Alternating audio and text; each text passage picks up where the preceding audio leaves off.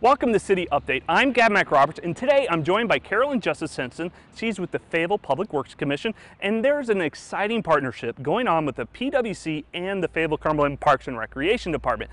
Now, Carolyn, can you tell me a little bit about what PWC is doing to help to make this holiday season just that extra little bit special? So we are really excited to be partnering with Parks and Rec on this year's Christmas in the Park. Uh, this has become a tradition in Fayetteville and people really look forward to it. Uh, this year, because 2020 has been tough for this whole community, um, we're excited that we can help partner and make this a free event for the community. Now, if you've never been to Christmas in a Park, it's a very special event that's held at Arnette Park every year.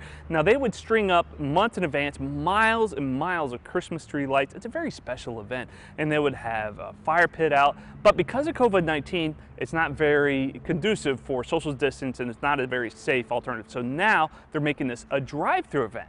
So Carolyn, what did PWC do to help make this uh, possible for a drive-through event? So there was some infrastructure that needed to be installed so that the lights could be seen from everyone's car in the, in the drive-through. And so our crews and our contractors, working with our engineers, were able to come in and make that happen. Um, again, we were excited to be able to partner um, there's not a better event than a light show to uh, kind of energize and brighten up the holiday season and PWC is really happy to be a part of it. Now in years past, Christmas in the Park always had a special fee because we had to bring in more people to make this event happen. But now that it's a drive-through event, we can make it free to the public. Now PWC must be very excited to be able to make that possible. Yeah, and I think there's not a better time of the year than the holidays to give a gift, and this is really a gift to the community. Um, and it's just a positive, and I think of all years, this is a perfect time to be able to end the year on a positive note. Now, Carolyn, I understand another added benefit of PWC partnership with this is that you can educate about the efficiency of LED Christmas tree lights for the holiday season. And so that's right. This is one of the things that every holiday season we try to remind people if you're putting up lights, consider the LED technology. Um, they are so much more energy efficient than traditional lights and they last for years.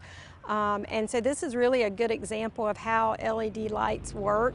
Um, we want to remind people that we also have a customer incentive program so that if you are considering putting up LED lights, um, you can go on our website and find out how you can get a bill credit and do that. But LED is a great technology. Um, I think one of the things people will see when they come to their light show is how much the technology has advanced. Uh, years ago when it was introduced, sometimes people didn't like the color or the tone of it, and now you cannot tell the difference in traditional and LED lights except for the energy saving and the, the length of time they last. What is that website again? Uh, you can visit our website at faypwc.com.